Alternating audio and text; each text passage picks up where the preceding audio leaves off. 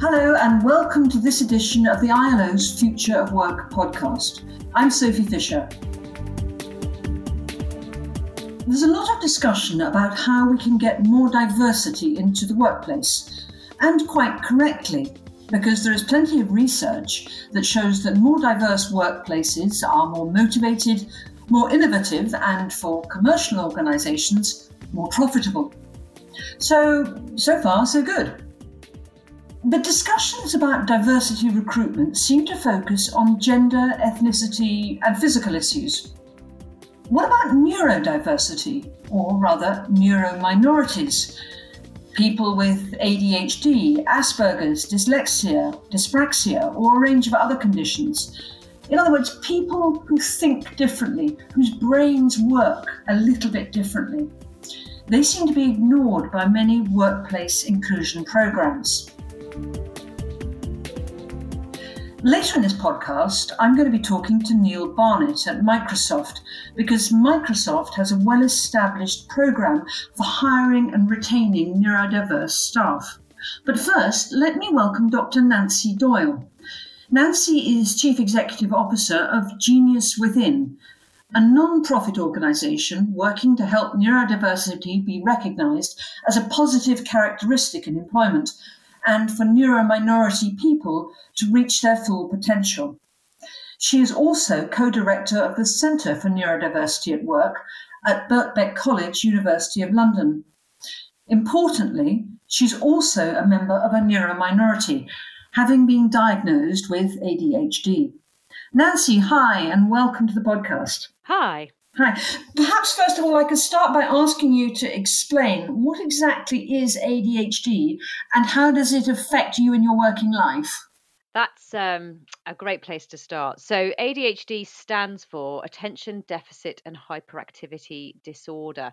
Um, and it's a very pejorative, negative, uh, problem focused way of describing what are essentially differences in the way um, mine and other ADHDers attention and concentration works.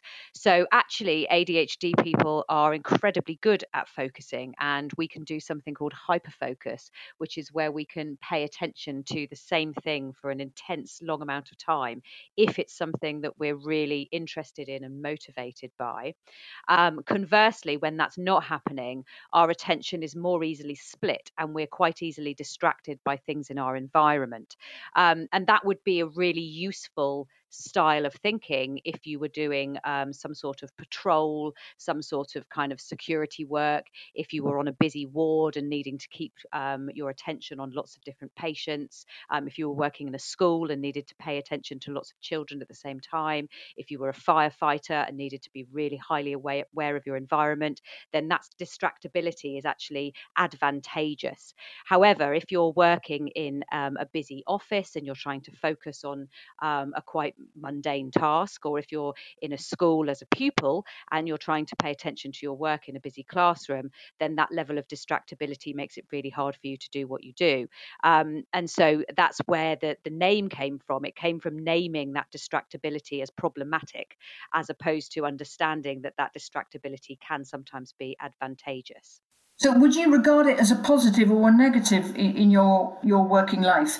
Well, I mean, it does both things. So, you know, it's an absolute negative right now because I'm in the middle of an IT systems transition and I can't concentrate on things because I'm constantly being pinged by reminders that I haven't set up the right protocols for. And um, so there's kind of, you know, it, it, there's there's times in my life where it's really really frustrating, but there's also times in my life where it's really beneficial. So, for example, when I'm giving talks or presentations, um, my ability to read the room um, because I'm noticing shifts in body language, posture, who's looking at me, who's not not do you know I, I can kind of pick up on that stuff really easily. And so there are elements of my job that i definitely do better because of that uh, ability to split my attention.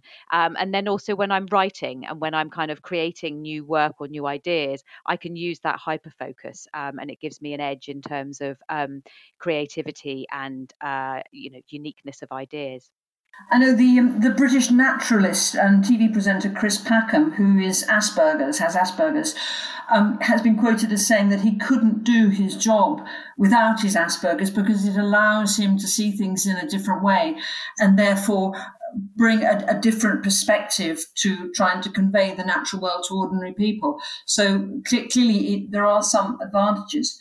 So, what I wanted to ask you really was why do you think that neurodiversity or the inclusion of neurominorities has lagged behind other kinds of diversity inclusion? Well, it's not just neurominorities; it's also disability in in the you know the the broadest sense of the word. So um, there's a kind of debate at the moment. You know, neurominorities, uh, which includes ADHD, uh, autism, uh, dyslexia, dyspraxia, it can also include Tourette syndrome.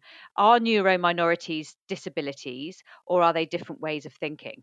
And so, you know, in the description that I've given you of ADHD, uh, you can see that I'm clearly landing my my plane on uh, the the side of this is a different way of thinking.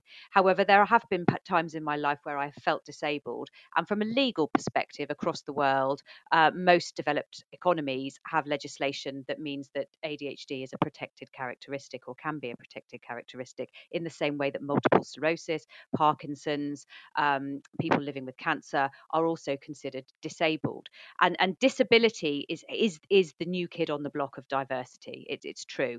Neurominorities are, are, are somewhat being separated from the rest of disability, which is, is kind of a bit weird for me. I'm kind of finding it almost slightly ableist to say, well, these disabilities are cool, but these disabilities aren't cool. Um, and actually, any disability gives you the advantage of seeing the world slightly differently. Any disability that you either acquire or are born with means that you're having a different experience um, to able bodied. Um, uh, or neurotypical people. And so any disability will bring that diversity of thought into experience and experience into um, an organization's culture and um, kind of knowledge bank. Uh, and the other thing to remember is that there are a billion disabled people worldwide. So any business needs to be able to cater for their customers or service users or clients who are also disabled. So the main advantage of all disability and inclusion programs is that if you if you are homogenous in your um, internal um, conversations and communication, it means that you're less likely to be designing for the people who are going to use your services or products. And so, you know, you've got to have a better match. Uh, why, why disability and uh, neurominorities are the new kid on the block? I think probably has something to do with that legislation because it does make it a different thing to be inclusive of disability. You have to make reasonable accommodations. You have to, you know, consider um, what physical and cognitive and um, emotional needs might come with those disabilities and you have to provide for them, for them. And there's a lot of stereotypes and misunderstandings that this is going to be costly and expensive. It's actually not. Research has shown that uh, disabled people um, are less likely to leave an organization and so you have lower turnover. Uh, they're also less likely to um, take time off um, compared to non-disabled peers. And so they actually are, are cheaper to employ you know you might spend an average it costs an average of 1000 us dollars to make accommodations for someone with a neurominority um, and and that actually is easily recouped in terms of the length of time they'll stay with you and the reduction in um, time off thanks nancy just a reminder that you're listening to the Future of Work podcast from the ILO with me, Sophie Fisher. We're talking about getting greater neurodiversity into the workplace. For the first half of this podcast, I've been talking to Dr. Nancy Doyle, CEO of Genius Within and co director of the Centre for Neurodiversity at Work of Birkbeck College in London. Joining me now is Neil Barnett, who is Director of Inclusive Hiring and Accessibility at Microsoft, based on the west coast of the United States. Hi, Neil. Thanks for joining. Hey, how are you? Fine. Um, I should tell our audience that Microsoft has a well established program for hiring and retaining neurodiverse staff. So, why don't we start with you telling us why you set the program up? Great. Well, so uh, in 2015, so it's been about six years, we started a autism hiring program that is now neurodiversity hiring. And at Microsoft, we've always hired people with disability. We see disability as a strength. But in 2015, we thought we could do more. We could do more in this space intentionally. And we took a step back and we looked at the unemployment rate uh, in this case for autism, which is around 80% uh, unemployment or underemployment. And we said, we thought we had a lot of jobs at Microsoft that some of the strengths of someone who is autistic would be really good for, whether it's pattern recognition or attention to detail. We had a lot of jobs that, at Microsoft that we thought it would be a good fit. So in 2015, we did this pilot, um, knowing that we didn't know everything, knowing that we just had to start and learn along the way. And we did a small pilot and we found some just great, great talent. We hired five software engineers, developers, and we quickly realized that there's a lot of talent in the marketplace that was just having a tough time going through that traditional interview process at many companies. You know, that typical interview where it's, you know, one day, back to back, really fast paced. Uh, and so we we started this and then you know said hey let's let's think about doing more and ever since then i think we're on our 22nd or 23rd cohort um, we found just great tremendous talent um, for the company so you, are no longer restricted to people who are on um, the autism scale but you also cover dyslexia, dyspraxia, ADHD, all, all types of neurominority, yeah? Absolutely. Absolutely. So last year we moved from uh, just focusing on autism to hiring neurodivergent talent, um, all, all dyslexia, ADHD, exactly as you st- stated. And we really wanted to open the talent pipeline and even be more inclusive and really try to think about our processes and how we could adjust and continue to find more great talent for the company. And, and what do you think that neurominorities um, bring you that what you might call neurotypical or neuronormal people don't? What can they contribute that's that extra something? Well, you know, it's a good question. I think everyone is different, right? So, you know, it's a it's a broad statement, um, and everyone has their own talents uh, for any for anybody, whether it's uh, someone with a disability or not. So, we found neurodivergent individuals you know again this is a broad stereotype you know whether it's attention to detail or uh, pattern recognition um, you know some great traits and behaviors uh, that really help in the workplace but again it's a spectrum um, so everyone has different talent and we you know embrace all the talent of the neurodivergent can you give me a couple of examples Sure. I mean, we, we have found folks that are just, you know, like the role of a data science, a data engineer, right? We've found great talent that can, you know, build and really good at forecasting and modeling and, you know, all the analysis that's needed to, for attention to detail. We found some great talent um, from the neurodivergent community in this space, as an example for you, is it just people working in IT and software? I mean, that's always a cliche for for uh, neurominorities, isn't it? Um, but what about things like what about HR and, uh, and other areas, business areas? You, you, hit the nail on the head. It's a big uh, stereotype or misconception that folks on the autism spectrum or folks that are neurodivergent, um, it's always about uh, technology roles or STEM roles, and that's that's the furthest from the truth. I think it's really important um, for other employers out there to to think about hiring folks from the community across all different job types, from HR to finance to marketing. At Microsoft, we've hired folks in customer service, um, in finance, um, uh, technical content writers, all different types of roles, um, not just technical roles. And the good news is, I see more and more employers out there doing exactly this, you know, looking for other types of roles other than the technical software engineer data type of roles, which is really the big opportunity for, for all employers. And, what kind of adjustments have you had to, to, to make to um, to to help your your neuro minorities workforce fit in? Because I, I think that's something that, that worries a, a, lot of um, potential employers, you know, that somehow it's going to disrupt the smooth flowing of their existing operations and they're going to have to make too many expensive concessions.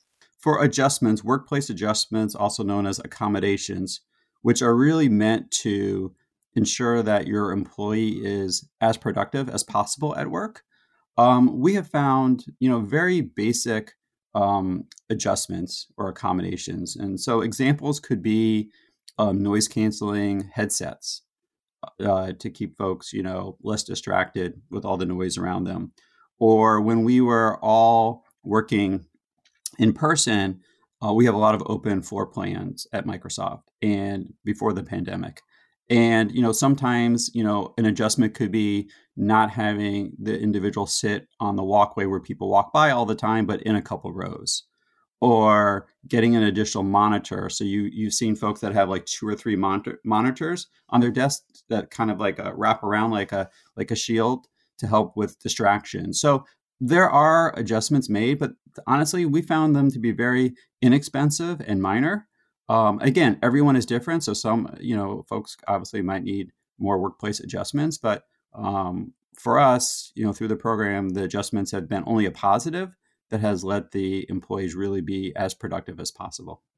Um, you mentioned a minute ago um, the hiring process, and that's something that Nancy Doyle also mentioned because, I mean, for neurotypical people, the average recruitment process is a bit of a nightmare. Um, you know, you're sat in front of this panel having questions fired at you. How, how have you kind of recalibrated your your hiring process so that you can actually get the best out of your your potential recruits and actually really see what they can do rather than just frighten them into silence? Yeah, that's that's been a, a, one of the keys to the success of of this program uh, at Microsoft, and again, other employers who do similar type of activity the first, I would say, you know, anyone can apply for any job um, at Microsoft or any company through the traditional process that we just talked about, right? That one day you apply online and you sit in front of a bunch of people and ask, and they ask you a lot of questions and you go from person to person. That's the typical approach. And we have candidates that choose that path and they get jobs at Microsoft. So it, it, it happens all the time, every day. But there's also folks that do better in what I call more of an accommodated interview process or a different front door. So, this is a more programmatic approach where candidates will self ID um, and they will come in and instead of being one day back to back interviews, very fast paced, as you described, um, what we'll do at Microsoft is we have a multi day approach. It's a, a three to four day approach where we bring folks in they get to know each other as, as candidates. They get to know the hiring teams and managers. We spend uh, probably two days doing um, exercises together on teamwork and collaboration and letting people feel comfortable um, and, and showcase some of their skills. And then we, you know, we spend time on practice interviews to kind of get candidates ready for the big interview. Um, we give them feedback you know, one of the things that's really important is we want to make sure that, you know, they're getting skills and learning so that, you know, whether it's Microsoft or any other job, they'll take some good um, lessons from so that they can help them on the next interview. And then finally, on the last day, we do, you know, full traditional interviews like we do for any other employee. We just make sure it's uh, even more inclusive. We, you know, schedule breaks between them. We make sure that the managers and the hiring teams that are interviewing have had training on, on disability etiquette and autism as a strength and neurodiversity as a culture. So we really try to set the candidate up for success. But what's really important for everyone is the bar is still the same bar, right? The performance expectation, the same as any other employee. It's the same pay, it's the same benefits. All we've really done is just try to make a a interview process that's more focused on their skills than some of the soft um, skills that sometimes uh, people focus on during those traditional one day interviews. Yeah, so that's a that's a really important point, actually, isn't it? So it's not like you are you are lowering the required standard for um, neurodiverse people or neuro non-typical people that, that, they're being held to the same performance standards you're just making it easier for them um, to, to to get through the door in the first place and and to do um, to, to, to, perform, I suppose, to their best level, yeah? And that best level still has to be as good, if not better, than everybody else. absolutely. And it's really important, like eh, for everyone to understand, this is not charity, right? This is about finding talent for your roles. This is about, you know, screening, you know, trying to, um, you know, find more talent and think about how you can be more inclusive in your interview approach to find this tremendous talent that companies are finding, but the bar is still the bar the expectations are the same. Um, and so the interview process is really important. And then, you know, the flip side is once you hire individuals, you know, making sure that you have the right support structure in place um, to set them up for success too. Yeah, so so tell me about that because you know it's one thing to get hired, but then you want to kind of get on in your career and build a career, and inside the organisation you've got to get on with uh, with the other staff, and you've got to be managed. I mean, have you have your um, have your managers and the other staff who are not on this program what do they have to do to adjust to this? There must be challenges for them too, because as I say, they're sitting next door to people and working with people every day who aren't thinking like them, that being the whole point. So one of the things that we've done, so obviously as, as a new employee to Microsoft or any company, there's the traditional processes that you go through, the, the typical structure that you have. And so we we encourage employees to take advantage of all the things that all employees have. But the the other things that we do are we call it a support circle. We we build out the support circle around each employee. And there's three components of that. The first is we provide through the program um, access to um, job coaches. And so these job coaches can do a variety of things. They could help on the transition for the first time to, let's say, a corporate work environment, or they can work with the, the manager. They can um, help the employee through things like you know prioritization of work or you know um, working with different coworkers and so it's a having access to a job coach has been really important and again not everyone takes full advantage of it it's an individual need but we make access uh, available to job coaches the second thing we do is we provide each employee through our program um, access to what we call a community mentor so that's someone from our disability employee resource group. It could be a parent, it could be a, a, a coworker, that um, has a disability, but somebody that you can reach out to, not your manager, um, that you that helps you kind of just understand the culture of the company and getting around and you know do i need to go to this meeting and you know just you know as a, as, as a as a buddy um, new to the company and we we the community mentor is so important you know you know some people are still talking to their community mentor two years later and having thanksgiving you know um, dinner together. And so we provide a community mentor, we provide a job coach, and then as you hit on it before, we provide training to the hiring team and to the coworkers. And we provide, you know, training around uh, neurodiversity as a strength, neurodiversity as a culture. It's an in-person training um, where someone comes in that's neurodivergent and teaches this class. Uh, it used to be in person; it's now online, and it lets managers and teams ask questions and kind of demystify. Um, and then we also obviously provide online training um, for more employees that that kind of scale. So there's a there's a support circle around it, but again, everyone is different, and so we adjust.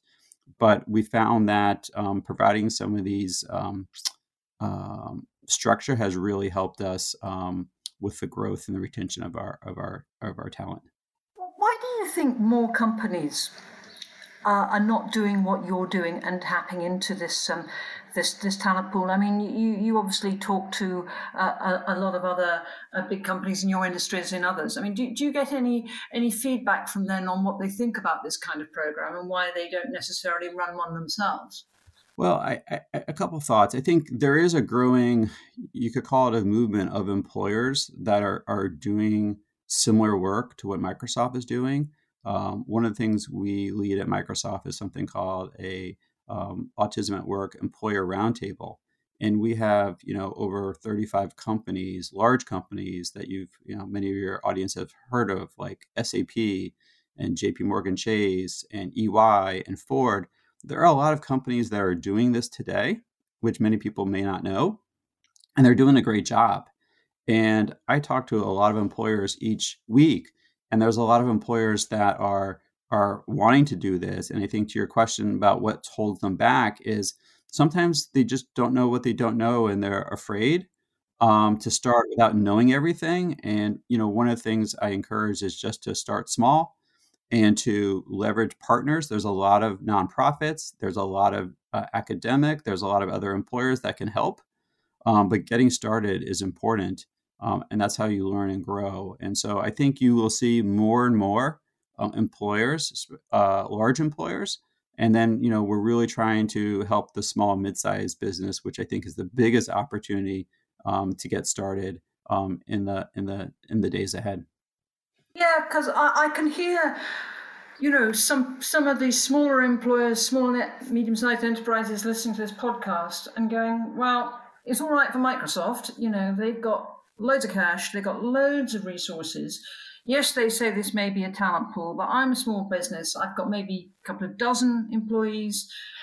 You know one person in hr is all too much you know. Um, I, I can't cope for it. How do you um how do you how do you get SMBs on board with this as well? Yeah, that's you know that is the the million dollar questions, and there are great there are so many small mid sized businesses that are doing this today. There are there are you know bakeries and coffee shops and t-shirt manufacturers. Um, there are so many, but there needs to be so many more. And you're right; these these SMBs may not have an employee resource group or large HR teams, but the similar concepts can be done. Um, and um, the, fundamentals are all the same. And so we're really, you know, part of what we drive with this uh, employer roundtable that we lead is we have small and mid-sized companies in our, the roundtable with these large companies. And one of our goals as roundtable members is to help other companies think through and start programs. And so what's great is if it's a small business, one of our small businesses will sit down and start talking through the business case and how they did it and you know what funds they can tap into and what experts they can tap into. So, you know, again, it, it's it it needs to happen more. And you're right, you don't need to be a large enterprise to do this. Um, but there's just tremendous talent out there, and and you know, no matter the role, whether it's you know retail, customer service, you know, IT, I, I can't stress enough the the impact of, of, of doing this and just you know finding great talent that you know in today's marketplace where talent is so hard to find um, really um, untapping it and, and getting into. Ultimately do you think this is a kind of component of competitiveness? Yeah I, I think that's definitely a big component about the diversity of thought. Um, and we think about diversity you know it it uh, it includes the diversity of thought and you know creating a more inclusive culture for your team. I think that's a big component of it um, and you know more and more companies are seeing this and leaning in and trying to, to figure out how to make their culture at their company more inclusive um, and tapping into the neurodivergent community is just one of, of, several great ways to do that. Neil, thank you so much for your time. Um, that's Neil Barnett of Microsoft, and I'd like to give thanks also to Dr. Nancy Doyle of Genius Within and Birkbeck College. And please join us again soon for another edition of the ILO's Future of Work podcast. Goodbye.